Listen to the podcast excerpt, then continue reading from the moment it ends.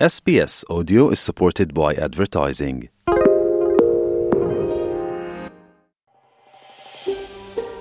Είστε παρέα με το SBS Ελληνικά. Βρείτε περισσότερες ενδιαφέρουσες ιστορίες στο sbs.com.au κάθετος Greek. Για μια νέα αυγή για την αμυντική πολιτική της Αυστραλίας μίλησε ο Πρωθυπουργός Άνθονι Αλμπανίζη από το Σαν Διέγκο των ΗΠΑ όπου βρίσκεται. Ο κ. Αλμπανίζη αναμένεται να ανακοινώσει αύριο τις λεπτομέρειες της συμφωνίας AUKUS για τα πυρηνικά υποβρύχια που θα αποκτήσει η χώρα.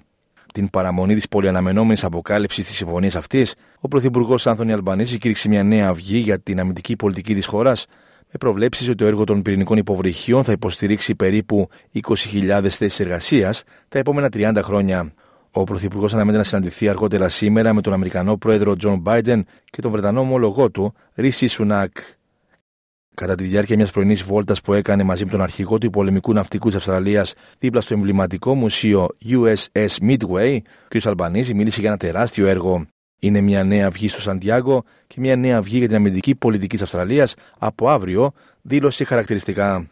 A new dawn in San Diego and a new dawn for Australia's defence policy tomorrow. Με τη σειρά του, ο αντιστράτηγος εν αποστρατεία των Αυστραλιανών Ενόπλων Δυνάμεων, Μικ Ράιαν, μιλώντας στο Sky News, είπε ότι η αυριανή ανακοίνωση αναμένεται να είναι ιδιαίτερα σημαντική.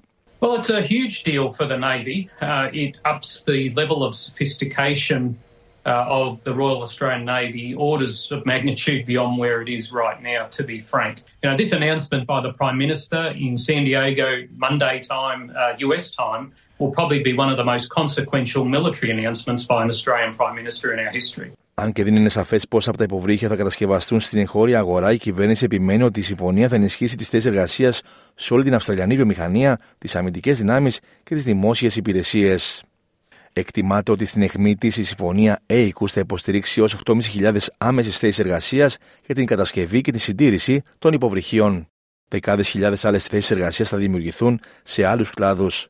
Σε δηλώσεις του, ο Πρωθυπουργό της Νότιας Αυστραλίας, Πίτερ Μαλινάουσκας, επιβεβαίωσε ότι όλα τα υποβρύχια που θα κατασκευαστούν στην Αυστραλία θα κατασκευαστούν στην Αδελαίδα. Ο Διευθυντής της Αυστραλιανής Συμμαχίας Κυρίαρχων Ικανοτήτων, Μάρτιν Χάμιλτον Σμιθ, δηλώσε ότι η Αυστραλία πρέπει επιγόντως να εκπαιδεύσει και να αναβαθμίσει ντόπιους εργαζομένους. Η επικεφαλής μηχανικός της Engineers Australia, Jane McMaster, σημείωσε ότι δεδομένη της σημερινής έλλειψης μηχανικών, η κυβέρνηση πρέπει να δημιουργήσει ένα στοχευμένο σχέδιο εργατικού δυναμικού για να διασφαλίσει ότι υπάρχουν αρκετοί εξειδικευμένοι εργαζόμενοι. Ωστόσο, από τη συμφωνία αυτή δεν λείπουν και οι αντιδράσεις. Εν ώψη λοιπόν της αυριανής ανακοίνωσης, όσοι εναντιώνονται στην ACUS, όπως ο Dave Sweeney από το Αυστραλιανό Ίδρυμα Προστασίας της Φύσης, προειδοποιούν για πολλές αρνητικές συνέπειες από το εν λόγω σχέδιο. Πιστεύουμε ότι υπάρχει βαθύ περιβαλλοντικό, οικονομικό κόστο και κόστο για τη δημόσια υγεία, καθώ και σημαντική κλιμάκωση τη περιφερειακή ένταση, δήλωσε χαρακτηριστικά. We believe there are profound environmental, economic and public health costs, as well as significant escalation in regional tension. We believe it is a step that enmeshes Australia into American warfighting plans, reduces Australia's sovereignty.